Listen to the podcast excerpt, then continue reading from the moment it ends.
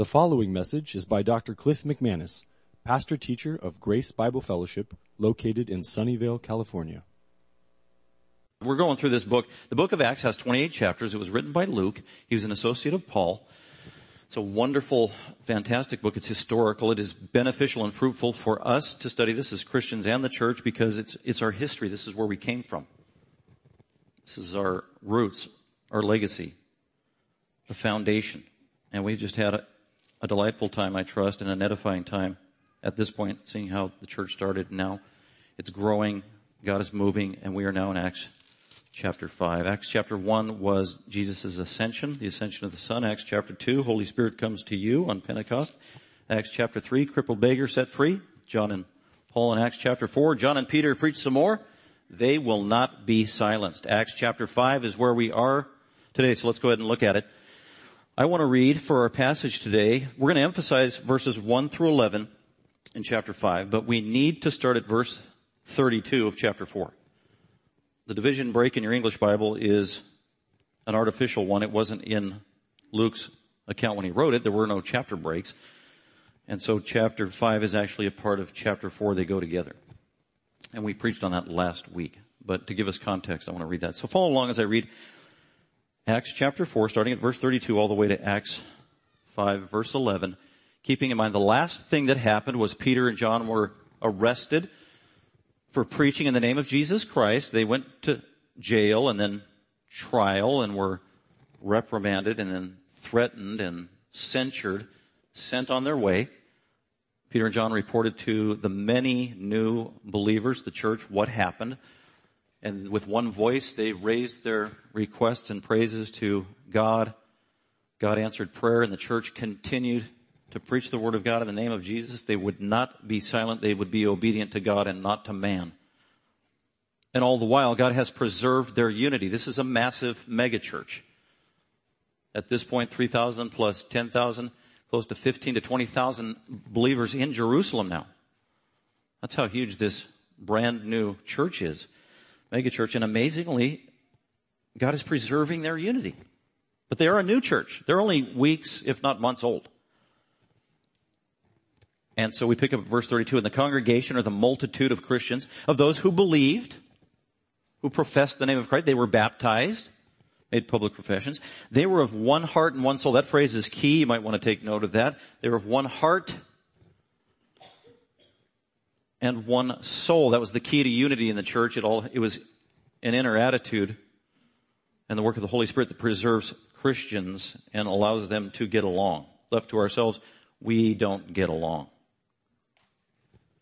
We are selfish and self-centered to the core. They were of one heart and soul, and not one of them claimed that anything belonging to him was his own, but all things were common property to them. So they were willing to share on behalf of other Christians who were in need. Verse 33, and with great power the apostles were giving testimony to the resurrection of the Lord Jesus. Abundant grace was upon them all. God was blessing the entire church. G, uh, Satan tried to attack the church from the get-go, the very beginning, from the outside, outside attacks, through the persecution of the Sanhedrin, shut it down. That wasn't successful. God continued to bless, continued to protect. Abundant grace was upon all. That means the entire church in Jerusalem. For there was not a needy person among the congregation. For all who were owners of land or houses would sell them and bring the proceeds of the sales. And they would lay the money. This is incredible sacrificial giving. They'd see the need of fellow Christians. Wow, they don't have any money. How can I give? And they would sell land that they own, take the money, lay it at the apostles' feet. Verse 35, that's giving, they were giving it to the leadership of the church, trusting the leadership of the church that they would be good stewards of that money. That takes faith. But that's what they did. Laid it at the apostles' feet and the apostles would distribute the money as they saw the needs. Specific example of someone who did this in an exemplary manner was a man named Joseph, who was also called Barnabas, son of encouragement, who will become a main character through the rest of the book of Acts up till about Acts chapter 13. Becomes a mentor of the apostle Paul, goes on the first missionary journey with the apostle Paul. A very wise, mature, godly man. That's Barnabas. Barnabas owned land. He sold the land. He took the profit. He gave it to the apostles, laid it at their feet. Here, Peter, James, John, I, I trust that you will do God's will with this. It's my joy to give to the needs of the saints. That's what they did. Verse 37, and all, oh, and, uh, this is uh, Barnabas by the apostles and who owned a tract of land. He sold it and he brought the money and he laid it at the apostles' feet. So just incredible, tremendous unity God was blessing. Now we make a severe transition in light of this fact that there was unity. People were of one heart and one mind. People were giving sacrificially. It said all who had land were selling it and bringing the proceeds, giving it to the apostles. And in contrast to Barnabas, this man of integrity and generosity and sacrificial giving, in contrast to that is a new man who's introduced in chapter 5, verse 1, who's the topic of this story, this real story, verses 1 through 11. His name was Ananias. So let's read about Ananias now and his wife, Sapphira. But, but, contrast, but in contrast to Barnabas, the godly man who gave with impeccable integrity, in contrast to Barnabas, a man named Ananias a, a Christian, or at least a professing Christian. He's in the assembly of all these who professed to believe, who were baptized. Ananias, he's in the church of Jerusalem. But a man named Ananias and his wife Sapphira, their original names coming from the Hebrew, it's ironic, they're, they're good names, they're blessed names. From God's point of view, at least the meaning of their names. So Ananias and his wife Sapphira sold a piece of property. So Ananias and Sapphira, they owned some land. They're a married couple they sold the property. Verse 2, and they kept back some of the price for himself, Ananias did, with his wife's full knowledge. And bringing a portion of it, Ananias laid it at the apostles' feet. But Peter said, Ananias, why has Satan filled your heart? To lie to the Holy Spirit? And to keep back some of the price of the land? While it remained unsold, did it not remain your own? And after it was sold, was it not under your control? Why is it that you have conceived this deed in your heart? You have not lied to men, but to God. And as he heard these words, Ananias fell down and breathed his last. He died. And great fear came over all who heard of it. The young men got up and covered him up, and after carrying him out, they buried him. Now, there elapsed an interval of about three hours, and his wife came in, Sapphira, not knowing what had happened. And Peter responded to her, tell me whether you sold the land for such and such a price. And she said, yes, that was the price. Then Peter said to her, why is it that you have agreed together to put the Spirit of the Lord to, to, the test? Behold, the feet of those who have buried your husband are at the door and they will carry you out as well. And immediately she fell at his feet and breathed her last. She died. And the young men came in and they found her dead and they carried her out and buried her beside her husband. Verse 11 and great fear came over the whole church and over all who heard of these things. Wow. The church is maybe a couple months old right now.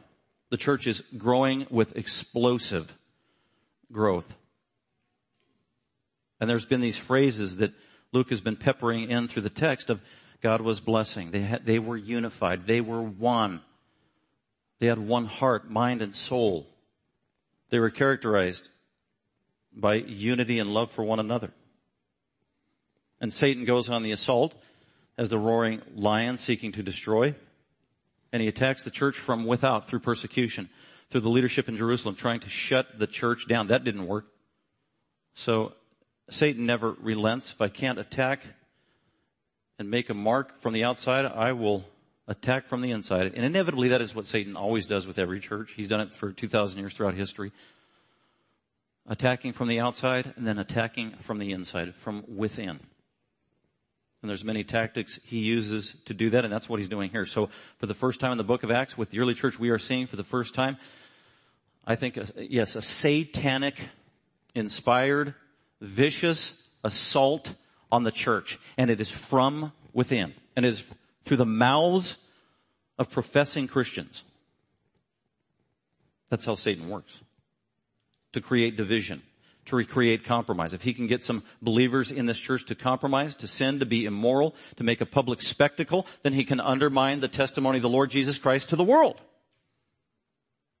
And pit Christians against one another. So the integrity of the church is at stake here. With this gross sin that we're seeing for the first time, the sin within. That's how Satan always operates. Boy, we read this story. I don't know. Some of you maybe are reading this story for the first time. Maybe you didn't know this story was in the Bible. It might be shocking to you or alarming or just our nature, human sensibilities find this kind of thing an affront and almost can't, what in the world? I thought God was love. This is not loving. Peter watches there in church as two Christians die on the spot. For what? That's not fair. That's not a loving God. This is Christianity. And so that's a common question or reaction and response. Not just by unbelievers. As a matter of fact, unbelievers will attack Christianity and many times they'll go to passages like this and read Acts chapter 5 because many Christians are embarrassed by that story. And as they read it, the unbelieving world, they can't have, they don't have the capacity by which to understand and interpret that story. Wow, this is the religion that you believe in? Well, just by way of reminder, before we get to the details and the three main points I want to make in Acts chapter 5 on this true story, is this is not an exception of how God operates. This is not uh, an anomaly to what God thinks about sin. This is consistent with the entire Bible from Genesis to Revelation. So just a few things to remind us, especially as Christians. Maybe we're not familiar with some of these things, but in Genesis chapter 2, when God created Adam and Eve, the first two people, He created the world without sin. Adam and Eve were real people. God made them, He gave them a mandate, there was no sin yet, and He gave Adam a commission in Genesis chapter 2. And He said, here's all your freedoms, here are the, here are the things you can eat, here's one area you need to refrain from. Don't eat this tree. Genesis 2.16. So the Lord God, the creator of the universe, commanded Adam saying, from any tree of the garden you may eat freely, but from the tree of knowledge of good and evil you shall not eat. That's a command by God. It was clear. Don't do that. When you do something God says don't do, that is called sin. So don't eat from this tree. For in the day that you eat from that tree, you shall surely die. That's what God said to Adam. Well, Adam and Eve ate from that tree. They disobeyed. They sinned for the first time. God hates sin. God must punish sin. God was true to his word. He said, you will die if you disobey. In Genesis 5, 5, it said, Adam died. And that's a principle all throughout scripture from the very beginning in the New Testament, the book of Romans. The wages of sin is death. Any sin, every sin. Sin is separation from God. So it can be manifest through physical death, or the spirit leaves the body. It can be spiritual death, which is separation from God, being when you don't know Him, or, or it can be eternal death, where an unbeliever is consigned to eternal hell upon their last breath in this life if they don't know the Lord Jesus Christ. So that is the meaning of death from a biblical point of view. So God made it clear in the beginning. So if you're familiar with the Bible and the nature of God, God is not just love. Is God love? Absolutely. Is God only love? No. That is a defective view of God. That's a warped definition of God. If that's all you think about God is this, God is love. No, God is love. That's one of His attributes. God is holy. Holy. Holy.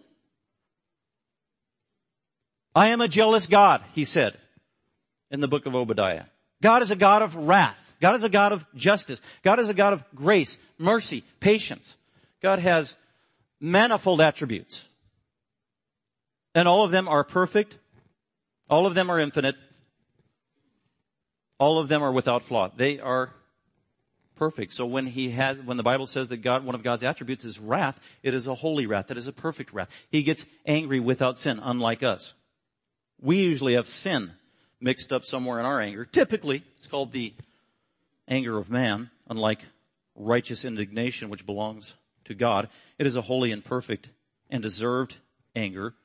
So uh, there it is. God laid out the law, His requirement of humanity. So just and then just a couple of maybe familiar stories. I won't go there.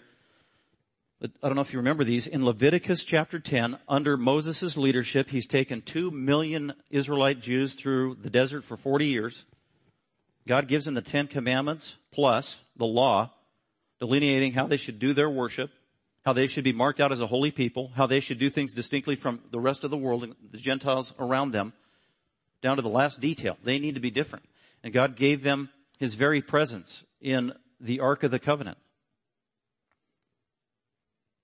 And they built a tabernacle, which was kind of like a temporary temple, and God said, when you worship me through your sacrifices, you need to do it a certain way, and, and only the priests can do it, and certain priests, they gotta do it the right way according to what my word says, and you couldn't violate that because I am holy, I am sacred. So follow the prescribed pattern of worship. And Moses said yes, and he told the priesthood. And since Aaron, Moses' brother, was the priestly line, and he had some sons, and there was Nadab and Abihu, Aaron's sons, and they were in charge of the priestly services and duties, and they offered the sacrifices and the fire and the smoke up to God, and they were supposed to do it a right way, and they knew it was written down for them. Yet they took it upon themselves from an evil heart to do it their own way in Leviticus chapter 10. When they did that, they offered strange fire to Almighty God, doing it the wrong way, abusing God's word in their worship as priests. It says that the fire came down from heaven and consumed them. God killed them instantly from heaven. And the congregation of Israel who saw this, as you can imagine, was overcome with fear. Wow. That is the holy wrath of God. Aaron knew it was sinful and he remained silent. He couldn't mourn for his sons because he was supposed to esteem the holiness of God above his love for his children. Uh, another incident, just a few years later, in about 1400 BC, Moses finally gets them through the wilderness, and then they enter the promised land. Moses doesn't get to go. There's two million Israelites. Moses hands the baton to Joshua. Joshua leads them across the Jordan River. They get into the promised land. They're on the brink and now they have to take over the entire promised land incrementally over the course of 13 plus years. City by city, town by town. And God's given them direction every step of the way. And one of the first towns you gotta take over is Jericho. It's got walls. Here's how you do it. You will do it by the mighty hand of the power of God through miracles and obedience to me, Joshua. And Joshua said, okay, the people obeyed and God gave them Jericho. And he said, but when you go into Jericho, there is a ban. There are things in there I don't want you to touch. Don't touch the silver, the gold, the booty, all that stuff. That belongs to the Lord. It is sacred to the Lord. The people aren't allowed to have that and take it unto themselves. That goes into the treasury of the Lord. There's a ban, don't take it. And so they go into Jericho, take over the town, and then there's a, an Israelite there, a follower of Yahweh, who's in the congregation. His name is Achan. He is a father. He is a husband. He has a large family. He has a tent. They go into Jerusalem when nobody's looking because of all the commotion and the city's being overtaken by the people of God. He sees some gold. He sees some silver. He sees some expensive stuff. He grabs it. He takes it. He looks around. Nobody's looking. Takes it into his tent. Buries it in the tent thinking nobody saw him. And nobody did see him. Uh, what's a little silver and gold? Well, God saw it and God communicated that to Joshua and God punished Israel for that compromise. And Joshua was overwhelmed and weeping. God, why are you not blessing us anymore? Why did we lose? Why are we being overcome by the pagans? What is going on? And God said, because you've got a compromiser in your midst. And bring the whole congregation out and I will expose them. And Joshua did before Almighty God and the whole congregation of Israel. And the man that was pointed out that God identified and revealed was a man named Achan. And then finally, Joshua with his finger at his face said, Achan, give glory to God and repent of your sin. And he admitted it in front of the whole congregation. And the consequence was God required that they take him out of the city because under God's judgment, he was unclean. And they took him out and the congregation of Israel, they stoned him and his entire family to death, fulfilling the righteous requirement of Almighty God. That is a shocking story. That was God's will. That was Achan. And then one more in the day so you fast forward 400 years, 1000 BC, King David, the second king of Israel. The ark of God, the ark of covenant, that the presence of God in that ark, where the Ten Commandments were put, where Aaron's rod was put, where a cup of manna was put, where at times the, the very presence of Almighty God and the Shekinah would reside on top of that ark, that box, carried on two special poles with rings, only by certain priests who were allowed to carry it in a certain manner. Weren't allowed to touch the box as they carried it. Well, it got stolen by the Philistines. Well, God allowed the Israelites to recoup it. This is 1000 BC under David's reign. And they're about to celebrate and have a party because they have regained the sacred Ark of the Covenant. And it says in 2 Samuel chapter 6, David's about to lead an entire party uh, among the Israelites to celebrate that the covenant of God is coming back home. And so David assigned some men to carry the ark and they made a mistake. They were supposed to carry it on poles in a specific way with certain priests and it says three times I think that they put it on a new cart, a new cart, a new cart. You don't carry the ark of the covenant on a cart. 400 years before, God told Moses how you carry the the Ark of the Covenant. It's not to be put on a cart. So they're being disobedient. And there were priests who were managing this as it's going down the cart and it's going on a bumpy road and the priests are going out in front of it. One of them was named Uzzah. He was a priest of God. He was an Israelite. He turns around. He sees that the cart got bumped and the Ark of the Covenant was about to fall off and Uzzah, the priest, not wanting the Ark of God to fall on the ground, goes over and he touches it to balance it. And it says, the anger of the Lord burned against Uzzah for profaning that which was sacred. And God killed Uzzah on the spot. That is shocking. That is, David got angry uh, at God temporarily. But that was the holiness of God. And so this is a theme that can be traced all throughout scripture. And so you've got, let's go to Acts chapter 5 now because you have a similar story. It's the same God. And these incidents that happen here and there, they happen at the prerogative of God. God doesn't just kill people all the time like these incidents. These were somewhat special, rare occasions. Happened intermittently, but one thing that didn't change was the nature of God and what he thinks of sin. So let's go ahead and look at it. Let's look at the story of Ananias and Sapphira and how Satan tries to get sin within to undermine and destroy the church and the reputation of the church through Christian compromise. If you look at your, at your handout there, I want to cover the first four verses, one through four, and this is the first point, the event. The event that was prompting God's discipline. The title of the sermon I put, God purifies His church. When sin creeps in, God needs to purify His church. God is committed to that. The church is the body of Christ. It is the precious bride of the Lord Jesus Christ. Ephesians 2 says that God is preparing His bride. And actually Ephesians 4 as well.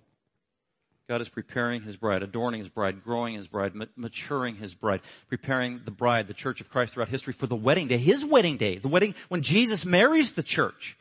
So he must purify the church and keep her pure and keep her holy and allow her to grow and church discipline is a part of that process. And so it is God who's actually going to implement church discipline in this process to deal with sin to help keep the church pure. Hence God purifies his church. Jesus said. Only two times in the gospel where even Jesus, where Jesus even mentioned the word church. The first one was in Matthew 16 when he said, I'm going to build my church. This is the end of his ministry just before his death. I am going to build the church.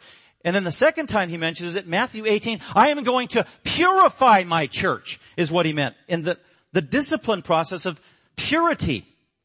I'm going to build my church, and I am going to keep it pure.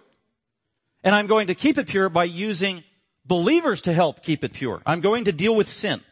And here's an example of that as the church of Jesus Christ. By the way, if you look at Acts chapter 5 before we read the passage, look at verse 11. And great fear came over the whole church. This is the first time the word church is used in the book of Acts. That's significant. This is the first time the word church is used. It is now a new entity. It's not the covenant of Israel, the nation of Israel anymore. God is working through the church. Fear came upon the whole church. This should take us back immediately to the words of Jesus. I'm going to build my church. Wow, here it is. And then Matthew 18, I am going to purify my church. Wow, here it is. That's a means of growing the church is discipline. It's like pruning. Pruning plants help it grow. So let's look at the event that prompted God's discipline. What was it? Well, in summary, it was greed and lying, verses 1 through 4. Greed and lying from a professing believer prompted discipline from Almighty God. But a man named Ananias with his wife Sapphira. They are professing Christians according to chapter 4 verse 32. They professed to believe. They were one of the ones, or a couple that got baptized publicly. They're doing what everybody else is doing. Barnabas has obviously got a great reputation. He is recognized for uh, being a man of integrity and recognized for being a man of encouragement because it says in chapter 4 verse 36, that the apostles gave him a name appropriate for his godly behavior. So he had a reputation that was public. It could very well be that Ananias and Sapphira wanted that reputation for themselves. Hey, Barnabas got recognized Christian of the year or whatever. I'd like that honor. I'd like that title. How can we do that? Wow, giving money to the church, selling the property. Boy, that's, that's impressive. Maybe the apostles will recognize us. Who knows what they were thinking?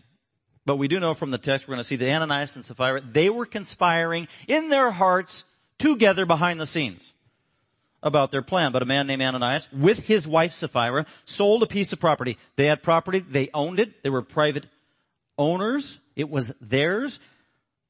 They got money for it. Verse 2 says they kept, and they kept back some of the price for himself. Ananias did. So he sells the property. Who knows how much money he made, but maybe it was good money and then he pockets some of the profit. Which, there's nothing wrong with that, by the way. He was not obligated to sell his property and give money to the church. We talked about that last week. This was a free will offering. Uh, Ananias would have been just fine had he never sold his property and didn't give that money to the church.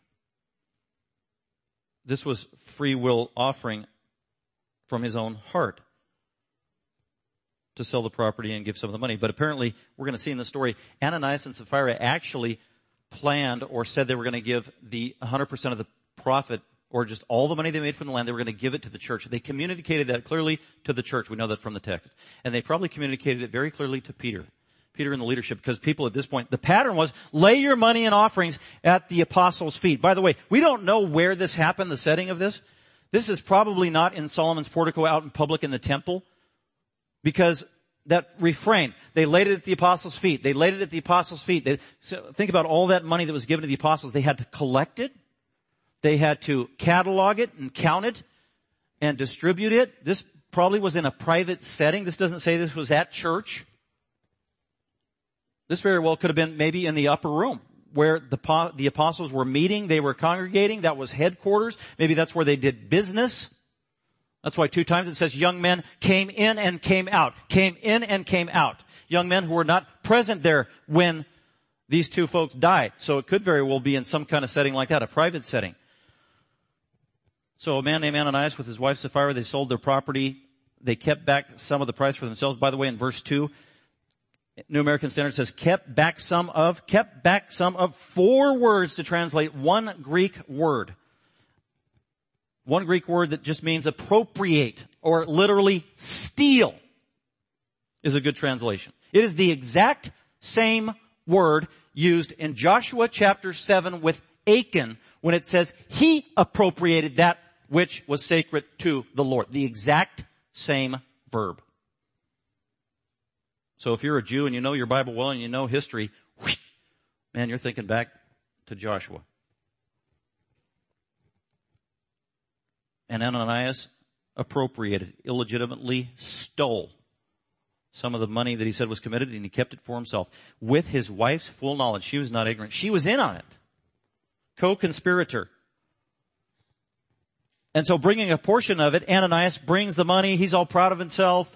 He goes to the apostles. He lays it at the apostles' feet. Just like Barnabas did.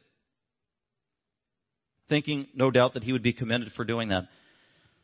Verse 3, but Peter said, but Peter said, Ananias, why has Satan filled your heart?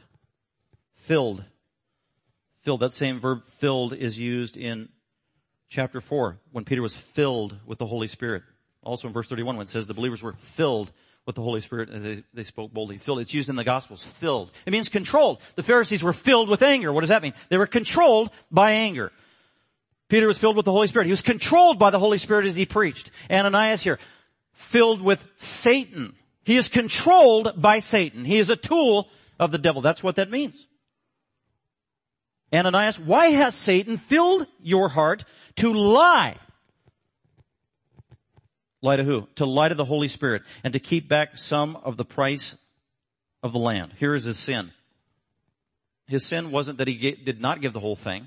His sin was that apparently he promised to give all of it and he didn't. And he was conniving, deceptive, and he lied and he pocketed some of the money and he went and said, oh, here's everything that I made. That is a lie. And he obviously communicated to Peter. Peter was the leader and an elder of the church. He obviously made it public because he communicated it to the church body or at least the leadership of the church. That was the expectation. And that's why Peter says, you have lied to the Holy Spirit. You haven't just lied to me, Peter. You haven't just lied to the leadership. You have lied to whoever, whatever believers you promised it to. And every believer has the Spirit of God living in them. And corporately, you have lied to the Holy Spirit of God who resides in His church, individually and corporately. That same Holy Spirit who has preserved our unity up to this point. And this is a work of Satan. He, Peter's not blaming this on the devil. The devil made me do it. That's not what he was saying. But Satan truly was literally involved. Satan literally does tempt. He is evil. He's a vicious, wicked, deceiving lion. He doesn't just deceive unbelievers. He can deceive and does deceive Christians as well. If you don't think that you are vulnerable to the devil, you're already deceived and misled and vulnerable. Because every single one of us is. He is invisible. He is powerful. He is supernatural. He never slumbers. He never sleeps. He is constant and he is always going after Christians in the church. And that's what he did with Ananias and Sapphira. And Peter said, why has Ananias filled your heart? How in the world does Peter know this? How does Peter know that Ananias kept back some of the money? How does Peter know that it was Satan who prompted this lie? Because he's an apostle, and the refrain that's also occurring from Acts 1 to Acts 5 and through the rest of the book of Acts is that the apostles had a special ministry.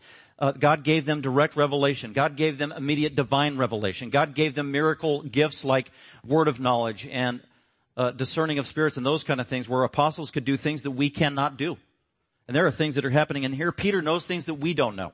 And it was a gift. It was the it was Almighty God working through Peter. Verse 12 says at the hands of the apostles, many signs and wonders were taking place. This is an amazing sign or wonder. God is using Peter as a conduit to do this very thing. To know what happened behind the scenes, to expose Ananias accordingly, to render this judgment, to bring about the shocking, spontaneous judgment of death. God is working through his leadership the apostles who laid the foundation of the church. This is miraculous. We cannot replicate this. I do not have this power as a pastor. And the people are thankful. I didn't get an amen. Can you imagine? I'm just, I don't like you. so God is working through Peter as an apostle, exposing what happened. You're lying. Not only is the sin lying, who did he lie to? Lied to the Holy Spirit, verse 3. That is absolutely key. You lied to the Holy Spirit. And then in verse 4 he says, you did not lie to men, but to God. You lied to the Holy Spirit, you lied to God. The Spirit is God. The Holy Spirit is God. That is a fundamental mark of exposing a false religion. Because they continually undermine the personality of the Holy Spirit and also the deity of the Holy Spirit. The Holy Spirit is God to keep back some of the price of the land. Verse 4, and while, and, and then he says in verse 4, so he's having a conversation with them. Now, Ananias, while the, while the property remained yours before you sold it, did it not remain your own? It was yours. You didn't have to give that. You were not obligated to. Private property. God respects that. It wasn't compulsory for you to sell your property. It was yours. But you did. And you said you were going to give us all the money. And you said that to God. You made a vow to God. And after it was sold, the land, was it not under your control? So even if you sold your land and you made all the money, even then you didn't have to give the money to us, all the money, or even part of the money. You made a profit. It was yours. Enjoy the fruits of your labor, as the book of Ecclesiastes would say. You didn't have to obligate or promise or say that you're going to give that to the church. So then, Ananias, why is it that you have conceived this deed in your heart? See, it started in the heart. It started with a thought. It started with a temptation. Uh, that's why Paul gives that warning in 1 Timothy 6 to rich people. And then he also gives warnings to James to all Christians about money. The love of money. You don't have to be rich to be guilty or vulnerable to the sin of the love of money, right? Coveting and material possessions and many have fallen throughout history who loved God or professed to be lovers of God who compromised in the area of money, greed, filthy lucre. That's what Judas's sin was. 30 pieces of silver for the life of the Son of God, Achan. And that's what happened to Ananias.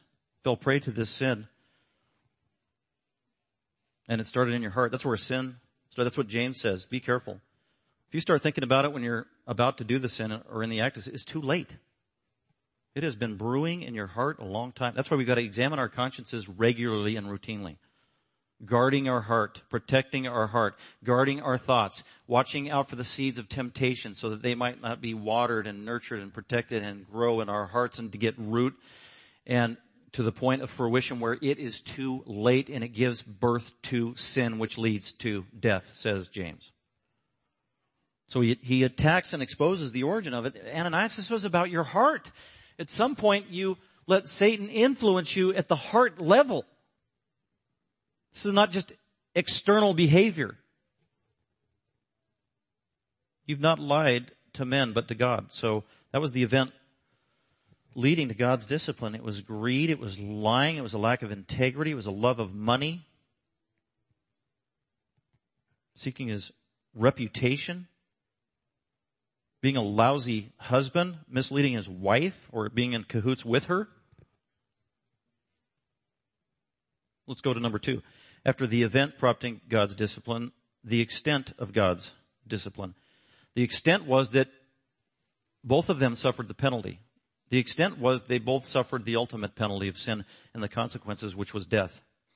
That is God's ultimate penalty for sin. All throughout the book of the law or the book of Moses, there's what, 633 laws or something like that. And if you violate any one of those laws, there was a corresponding consequence. And they weren't all death. The consequence was to be fitting of the crime. If you stole something from your neighbor, you took his axe, you were convicted, you got exposed, you were supposed to give the axe back and then pay some restitution, fourfold. So not everything required the death penalty. Some things did require the death penalty. So the extent of God's discipline, instant death. So let's look at verses 5 to 10. And as, as Ananias heard these words from Peter, Ananias fell down and breathed. He just fell over dead on the spot. Maybe it was in the upper room and just boom, collapsed. Probably the apostles were there. Shocking. Maybe some of the church was there. Heard these words, fell over dead. Immediate response, verse 5, great fear came over all who heard of it. See, heard of it. Not, they weren't necessarily there, they heard of it. Maybe Ananias had a reputation in the early church. He was local. He probably was from that area, or at least owned land in that area.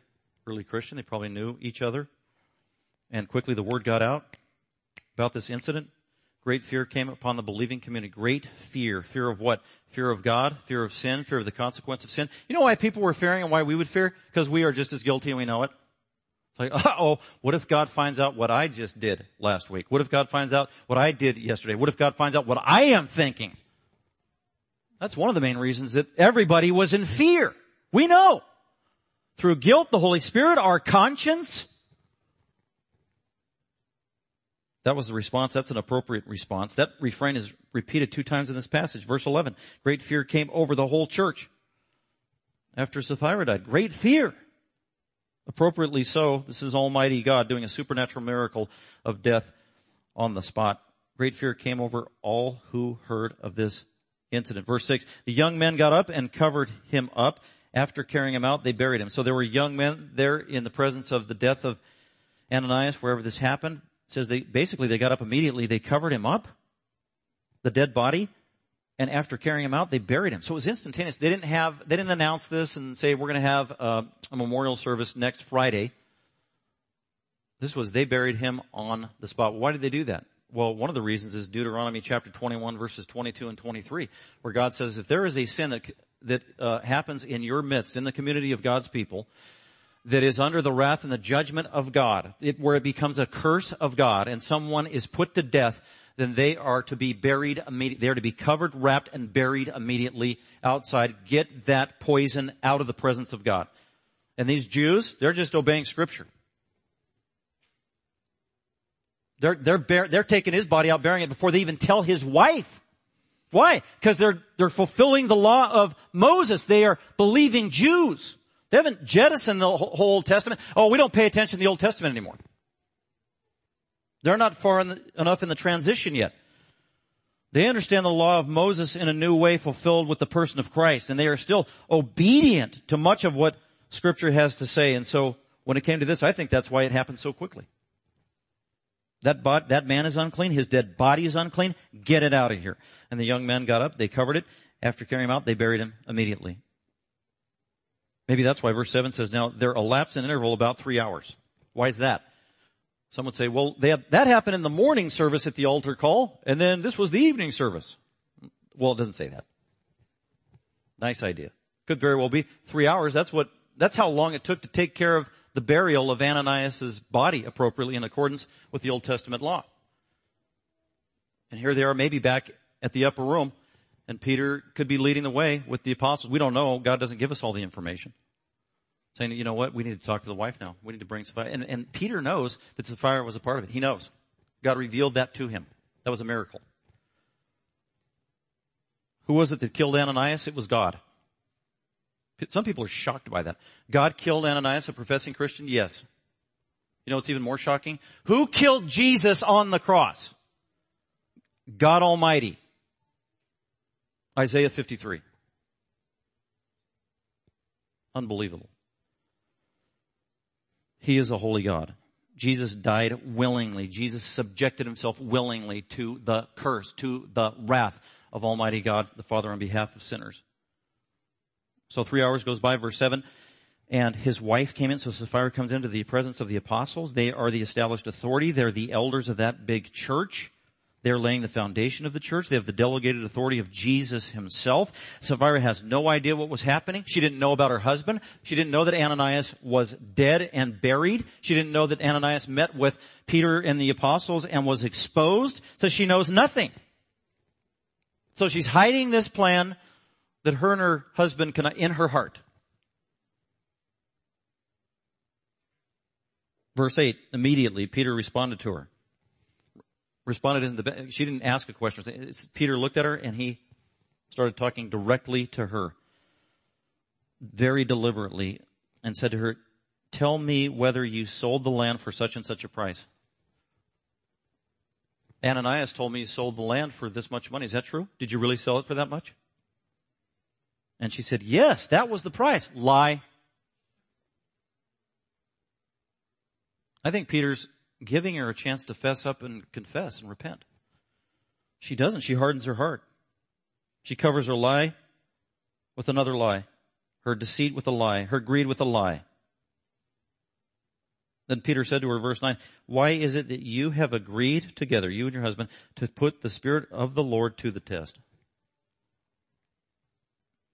Behold, the feet of those who have buried your husband are at the door. The young men.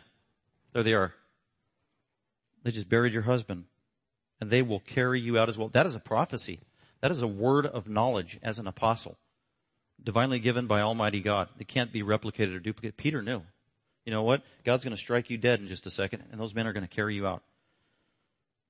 Verse 10, immediately she fell at his feet and breathed her last. She died. And the young men who were at the door, they came in. See, they were outside. They came in, they found her dead, and they carried her out, and they buried her next to her husband. Wow. This is sobering. This is alarming. This is shocking. This is gripping. This is fearful. This is, this is true. That is the extent of God's discipline. It was both of them, and it was the ultimate penalty of death. So, the event prompting God's discipline, lying to the Holy Spirit, lying to God by lying to God's people, or the event then the extent of God's discipline is instant death. And then finally, number three, the effects of God's discipline. There are many effects, but one that is accentuated in this passage is holy fear. Holy fear. Verse 11, but also in verse 5 we read it. Great fear came over all who heard of the fact of how Ananias died. And then verse 11, great fear came over the whole church. There it is. Word got out. It spread throughout the entire community. That communication grapevine of the church with 20,000 people got out quickly. Did you hear what happened to Ananias and Sapphira? They died instantly. Not only that, 20,000 people, the entire community outside, outside believers heard about this. Unbelievers heard about this. Wow. Do you hear what happened in that assembly of those new Jesus followers? That massive entity that keeps growing and is at Solomon's portico and there's like 10,000 members and there are those ones getting dunked in water out in public like John the Baptist used to do, the followers of Jesus, that, that man that was killed. Did you hear? Prominent people just died, got executed instantaneously, apparently from God in their midst. I don't want to join that organization. That's one of the effects. That's what happened. Unbelievers became very cautious about affiliating with this church. And that was by God's intention. That's one of the ways He purifies His church. This is true of the persecuted church all throughout history. It's going on. I said there were 100 million Christians being persecuted around the world right now, mostly in Islamic and communistic countries. Whole scale. And it's always been true of those persecuted churches. They are a pure church, a courageous church.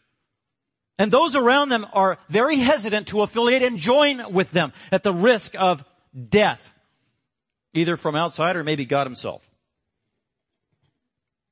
So persecution is always how and discipline it are some of the main means that God has always purified His church.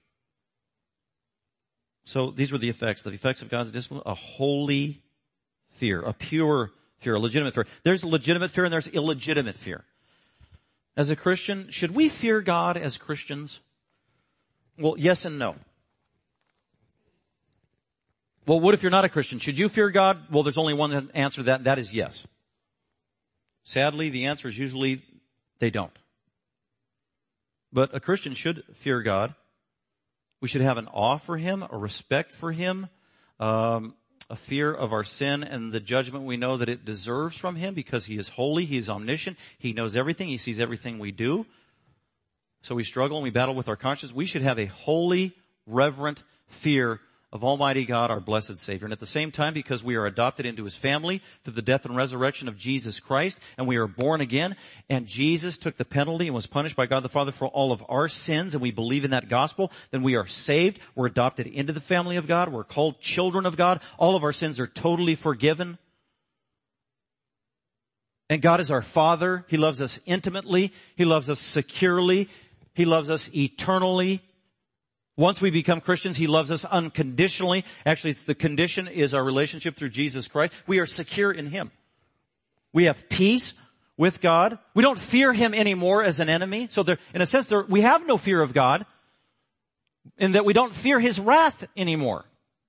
We don't fear His eternal judgment anymore. There is no condemnation for those who are in Christ Jesus. So a certain kind of fear is alleviated and taken away when you become a Christian. Yet there remains this awe for God, for who He is, from the point of view of a, believer in light of our sin that remains within us. So yes, Christians should fear God. Well, there are many lessons that we can appropriate from this passage in this story. And man, you know, going through, I mean, everything's been pretty happy and joyous in the book of Acts. When you say up through the first four chapters, this is like, boom, what a confrontation. But God has specifically chosen to reveal this to us in His church for a reason. We need to hear this, this story and this lesson and live in light of it. And here's just some practical points to take away in light of what we've gone over here that I will leave you with. Uh, number one is worship God for who He really is. Worship God in His fullness. He's not just a God of love. He is a God who is holy, who is pure, who is justice, who is wrathful, who is gracious, who is mercy, all those attributes. What a, a glorious, blessed, splendid, marvelous, infinite God that we know through Jesus Christ and worship Him accordingly. So worship God for who He is in His fullness. Number two, deal with your sin now, not later. That's why scripture says examine yourself, examine yourself, examine, be honest, ask the Holy Spirit like King David did in the Psalm. God, search me, search my sin and let me know, and even search unknown sins, sins that I'm blind to. Reveal those to me. Sins of omission, sins of commission. God, I am dependent upon you, the Holy Spirit, the only one who can thoroughly examine our hearts deep within the recesses of our soul. And that's where it starts. Not deal with your sin after the fact, after you got caught, after I got caught. Is now before it happens, preventative. While it's in seed form, while the temptations come along. God protect me, go before me, reveal these sins. You know how God reveals sin to us in this life for the most part? Because we pray that. It sounds good, doesn't it? I don't know a Christian who wouldn't agree with that prayer. Yeah, I need to pray, God, uh, expose sin in my life. Yay, amen. Bring it on. Well, usually the way God does that is through another person. Really? And then, ooh, I don't like that. I don't like him. I don't like her. Who do they think they are? They're sinful. What about their sin? That's how we do it. But that's how God usually exposes our sin. So if you're going to pray that prayer, be open to the means by which God will answer that prayer. Deal with your sin now not later. Because if you have, if you, if you don't deal with your sin, you will, God will deal with your sin later. He said in the Old Testament, your sin will find you out. It's gonna catch up to every one of us, whether you're a Christian or not a Christian. If you're not a Christian and you die in your sins, Hebrews 9:27 says it is appointed to men to die once and then judgment. Your sin will find you out. You'll go before the throne of Almighty God, creator of the universe and the Lord Jesus Christ. And because you rejected him willingly, knowingly, you will be judged and you will be consigned to hell forever. Deal with that sin now. Repent. Bow the knee to the Lord Jesus Christ, Savior of the world. Asking for forgiveness. He will answer that prayer. He will save you. And you'll be secure in Him forever. If you're a Christian not dealing with your sin now, and you keep putting it off, it will be exposed in this life. Either through church discipline, through embarrassment, through getting caught. And if it is not dealt with and exposed in this life, God will deal with your sin in the next life as a Christian at the Bema judgment. Or even though you are a Christian, saved as it were by fire, says Paul, your sin will be exposed. There could be some shame, says the Bible. Some shame is the word used. You will not lose your salvation. You will not receive the wrath of God in heaven. But there will be shame, says Paul, and also loss of reward in the next life. So Christian, deal with your sin now. And I'm talking to myself as well. Deal with your sin. Now we are dependent upon God, His Spirit, prayer, and those who love us around us that know us best to do that. So worship God, deal with your sin. Just two more. Be on guard for the temptation of money and the materials of this world. Be on guard. Examine your life. Do you love money? Do you love possessions? Money is the root of all kinds of evil. And we've got to guard against it. That's just a practical one. How willing are you to open your hand to a fellow brother in need, whether it's the keys to your car, the keys to your house, a $10 bill, your, dare I say it, iPhone. Anyway. Be on guard for the temptation of money and the love of material possession. And then finally, number four, uh, commit to and support church discipline. Commit to and support church discipline. It's Matthew 18. Jesus said it needs to happen. Church discipline. Some churches don't know about church discipline. Some churches loathe church discipline and want nothing to do with it. Some Christians hear about church discipline from other churches and they're like, wow, that's terrible. I had an elder this week from a, a larger church. We had lunch together and he told me they just disciplined somebody in their church at a communion service in the evening publicly and there were visitors at the church and they did church discipline step four and name names and all that stuff. And the, uh, whoever was visiting, I can't, I don't even know if they're a Christian or not, but, uh, they let the elders know they did not approve. That, that is horrendous. That is unloving. I go to church for love. Really.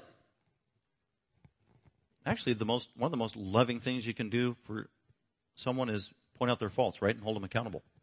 That is an, that an act of love. So we need to commit to church discipline and we need to support it. And if you're a member of a church, you need to support your leadership in that. And I will admit it's a step of faith, right? God entrusts this tremendous authority in the hands of frail, fallen, finite human beings. Dealing with very sensitive issues and matters that pertain to, to people. So it requires the utmost, the greatest integrity and responsibility to do it and to do it right, preserving people's reputations every step of the way in accordance with God's will. With that, I want to close. If you have your Bible, go to Ecclesiastes chapter 5 and we'll close with this scripture and then I'll pray. Ecclesiastes in the book of the poetic books, Psalms, Proverbs, Ecclesiastes, the Song of Solomon. Ecclesiastes written by Solomon at the end of his life. When God convicted him, exposed his sin, he repented, came back, very wise man, being led by the Spirit of God as he wrote down many wonderful and blessed things and just listen, follow along. Ecclesiastes 5, 1 through 7. Great advice. Great wisdom about making rash vows to Almighty God, which is what Ananias and Sapphira did. They made a vow to God that they would give all the money. They didn't. Verse 1, guard your steps as you go to the house of God and draw near to listen rather than to offer the sacrifice of fools, for they do not know they are doing evil. Do not be hasty in word or impulsive in thought to bring up a matter in the presence of God, for God is in heaven and you are on the earth. Therefore, let your words be few. For the dream comes through much effort and the voice of a fool through many words.